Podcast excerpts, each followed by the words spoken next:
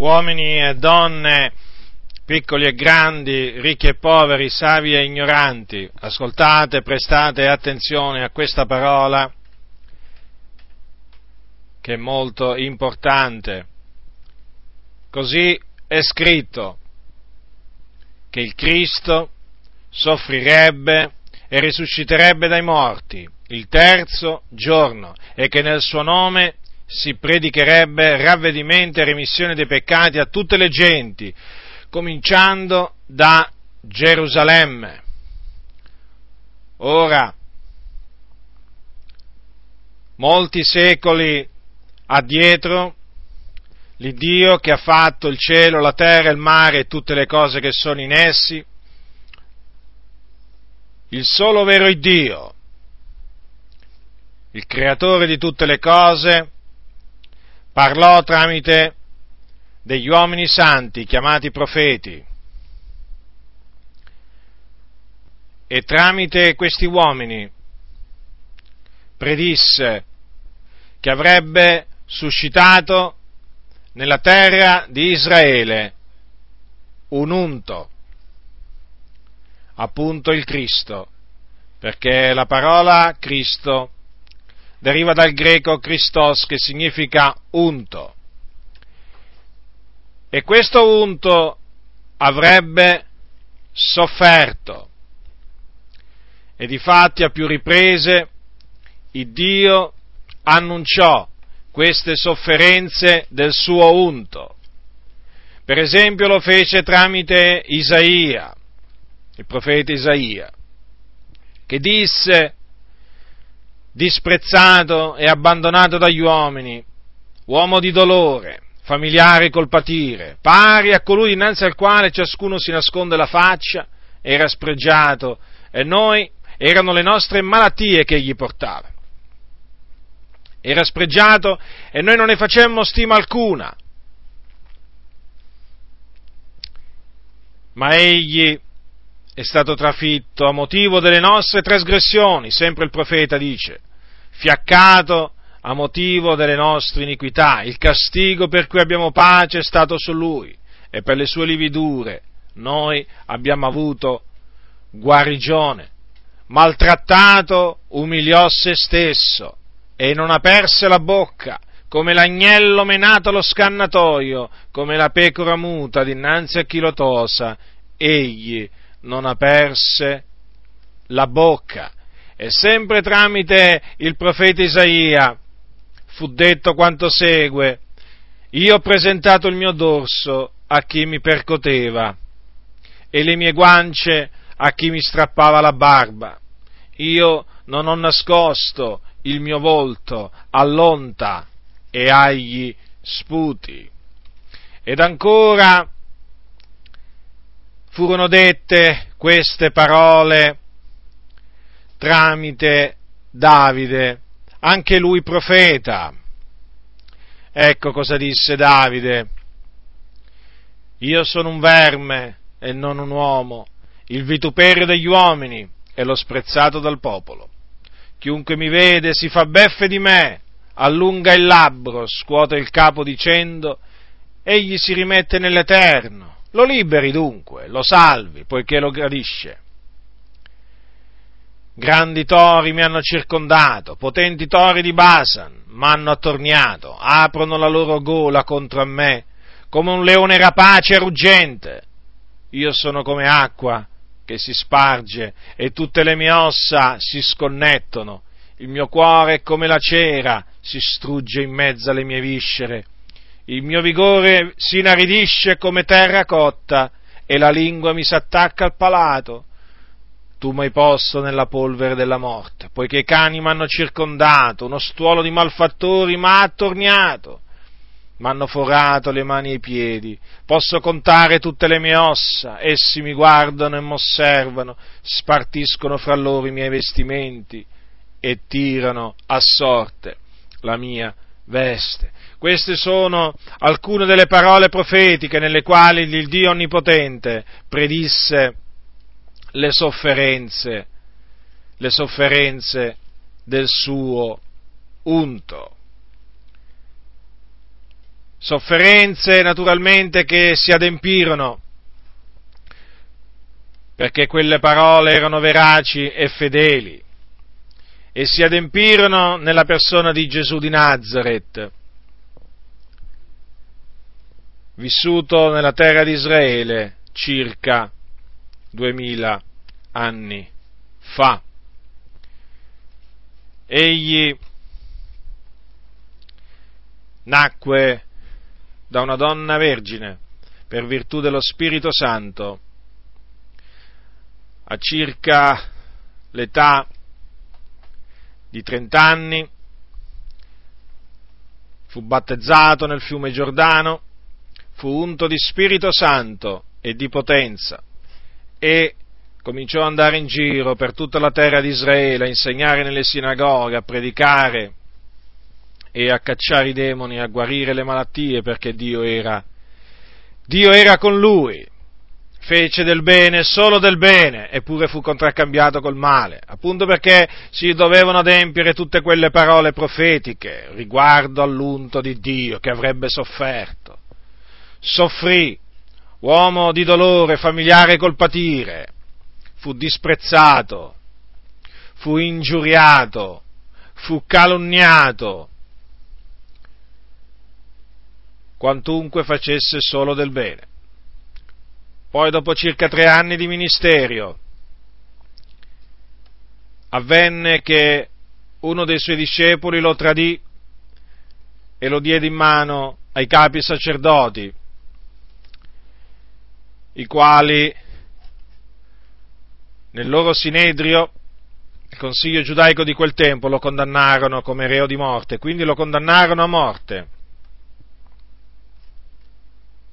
Dopodiché lo dettero in mano a Pilato, il governatore della Giudea,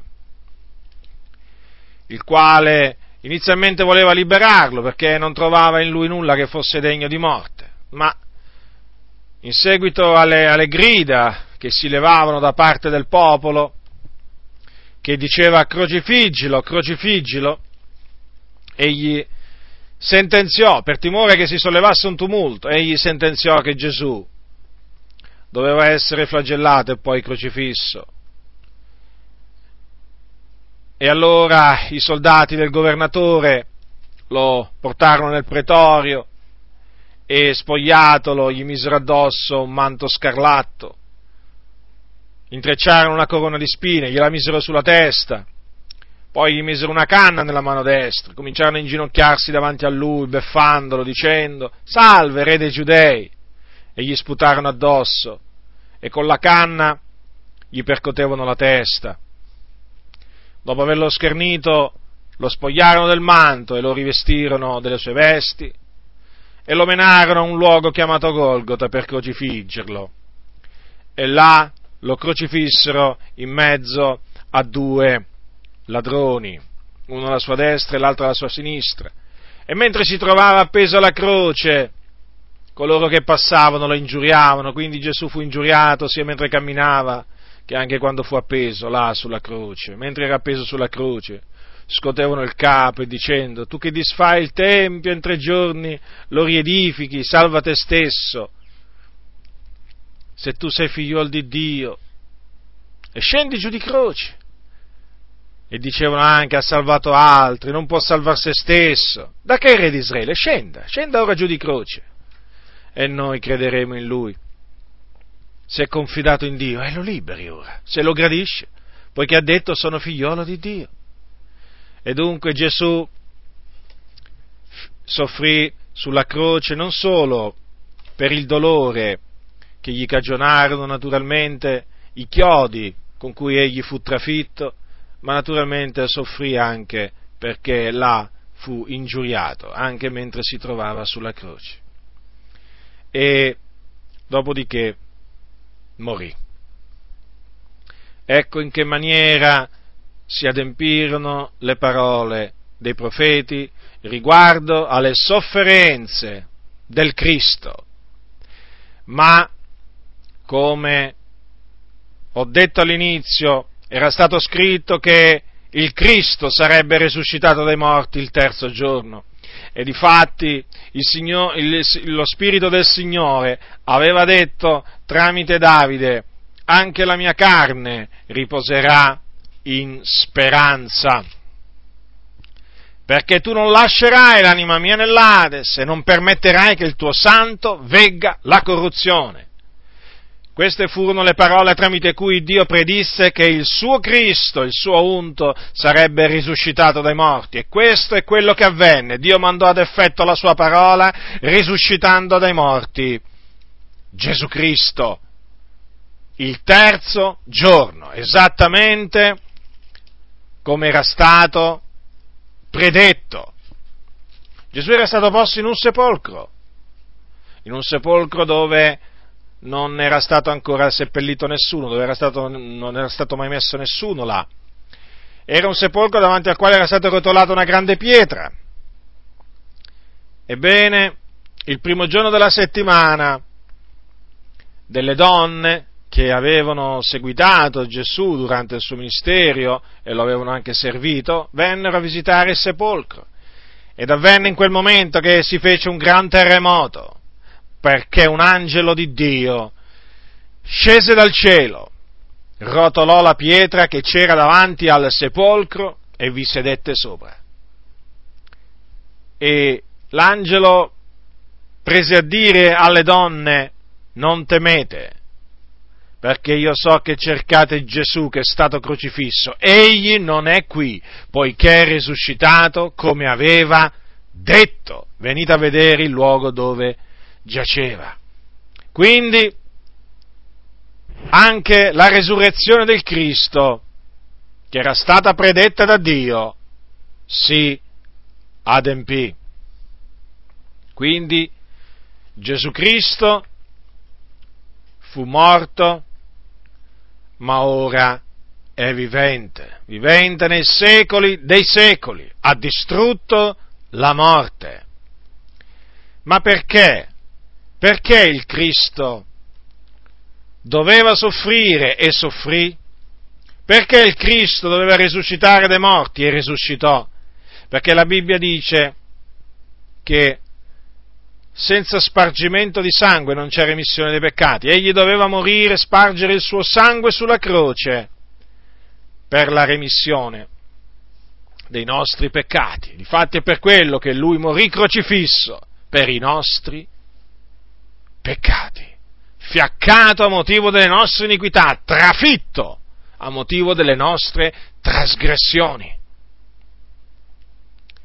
E poi doveva risuscitare dai morti per completare l'opera di redenzione, altrimenti sarebbe stata un'opera incompleta. E quindi Gesù Cristo risuscitò dai morti per la nostra giustificazione, affinché mediante la fede nel suo nome ci fossero rimessi i nostri peccati e noi fossimo giustificati davanti a Dio. Ora, ma era stato anche detto che nel suo nome, cioè nel nome del Signore Gesù Cristo, si sarebbe predicato il ravvedimento e la remissione dei peccati a tutte le genti, cominciando da Gerusalemme. E i primi, e i primi che cominciarono a predicare il ravvedimento e la remissione dei peccati furono appunto i suoi discepoli. Sì, dopo che Gesù si fece vedere, perché Gesù dopo che risuscitò dai morti si fece vedere dai suoi discepoli per, per 40 giorni, poi alla fine di quei giorni fu assunto in cielo alla destra di Dio, ebbene dopo che fu assunto in cielo e dopo che i discepoli ricevettero il battesimo con lo Spirito Santo il giorno della Pentecoste, cioè pochi giorni dopo l'ascensione di Gesù in cielo, bene cominciarono a predicare a predicare al popolo il ravvedimento, la remissione dei peccati mediante la fede in Gesù Cristo. E questo è quello che il Signore mi ha chiamato a predicare. A voi che ancora non conoscete il Signore, che vivete lontano da Lui. Il Signore mi ha chiamato a predicarvi il ravvedimento, la remissione dei peccati mediante la fede nel suo nome. Dunque, il Dio comanda che voi vi ravvediate. Ora, che significa ravvedersi? Ravvedersi significa provare dispiacere per i propri peccati commessi contro Dio.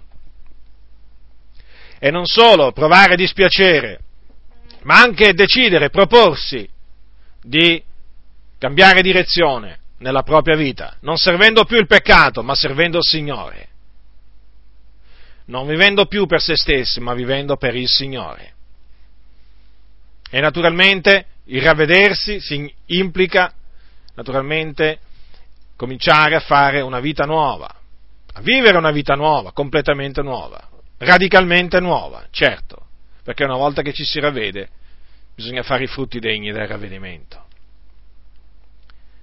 E poi, oltre a ravvedervi, dovete credere nel Signore Gesù Cristo credere che Lui è morto sulla croce per i nostri peccati ed è risuscitato il terzo giorno per la nostra giustificazione. Perché mediante la fede nel suo nome si ottiene la remissione dei peccati. Ecco dunque cosa bisogna fare per ottenere la remissione dei peccati. Bisogna ravvedersi e credere nel Signore Gesù Cristo tu forse sei un cattolico romano, tu che mi stai ascoltando, e dici ma come? Mi è stato detto che devo andare dal prete a confessare i miei peccati, perché lui ha ricevuto la potestà da parte di Gesù di rimettere, di rimettermi i peccati. Devi sapere che ti è stato detta una menzogna, perché il prete non ha nessuna autorità di rimetterti i peccati l'unico che ti può rimettere i peccati è Dio. E l'unica maniera tramite cui tu puoi ottenere la remissione dei peccati, te lo ripeto, è ravvedendoti e credendo nel Signore Gesù Cristo. Questa è la via per ottenere la remissione dei peccati. Considera Considera quanto è differente dalla via che ti è stata insegnata a te cattolico romano. Tu che ti devi recare dal prete, almeno una volta all'anno, a confessargli i tuoi peccati ed essere sottoposto a delle domande spesso imbarazzanti, in cui ti vengono chiesti persino dei particolari sui tuoi peccati che non ardiresti dire nemmeno all'amico, all'amico più intimo. Ebbene, tu là in quel confessionale vieni sottoposto a varie umiliazioni. Vai a dire le cose tue segrete a un uomo, a un peccatore, traviato come te sulla via dell'inferno, come lo sei tu, pensando che lui ti possa rimettere i peccati alla fine della tua confessione, quando ti dici io ti assolvo e così via. Sei stato ingannato. Te lo dico con ogni franchezza, sei stato ingannato, quei peccati che tu sei andato e che vai a confessare tuttora al prete, quei peccati non ti sono stati per nulla rimessi, ce l'hai sulla tua coscienza, dal primo all'ultimo. E infatti questo è provato dal fatto che la coscienza ti continua ad accusare. Se quei peccati ti fossero stati rimessi, la tua coscienza non ti accuserebbe più ma proprio perché è così, come dice la scrittura, che solo Dio può rimettere i peccati, è proprio per questa ragione che tu ancora hai coscienza di peccati. Quindi, ascolta, te lo ripeto, per essere perdonato dal Signore, affinché la tua coscienza non t'accusi più, affinché la tua coscienza sia purificata, da tutti quei peccati che tu hai commesso fino ad ora,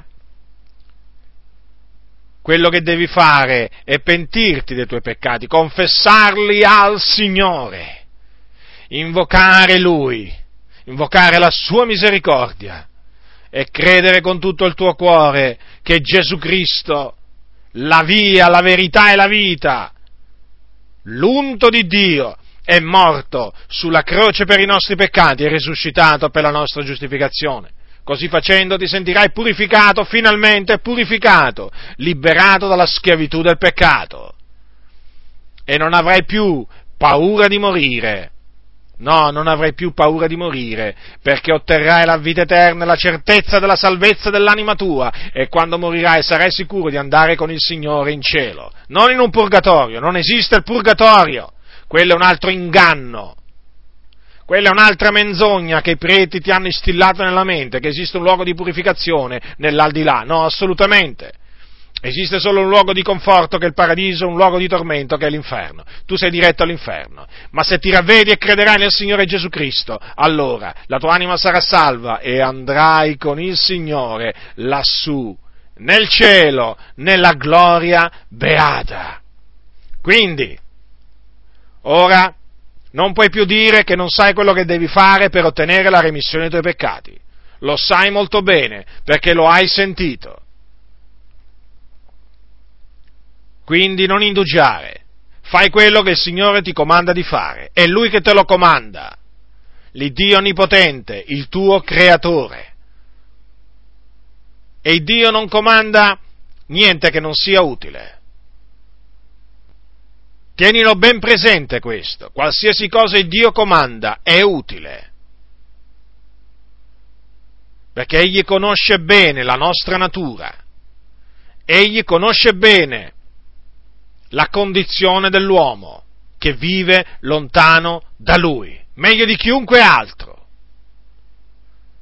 E se ha comandato che gli uomini per ogni dove devono ravvedersi, vuol dire che sono in una situazione pericolosa, molto pericolosa. Certo, è così, perché la via che battono gli uomini che vivono nel peccato è la via che mena all'inferno, in un luogo di tormento, dove c'è il pianto e lo stridore dei denti. E affinché possano scampare a questo luogo, si devono ravvedere e credere nel suo figliolo che lui è risuscitato dai morti.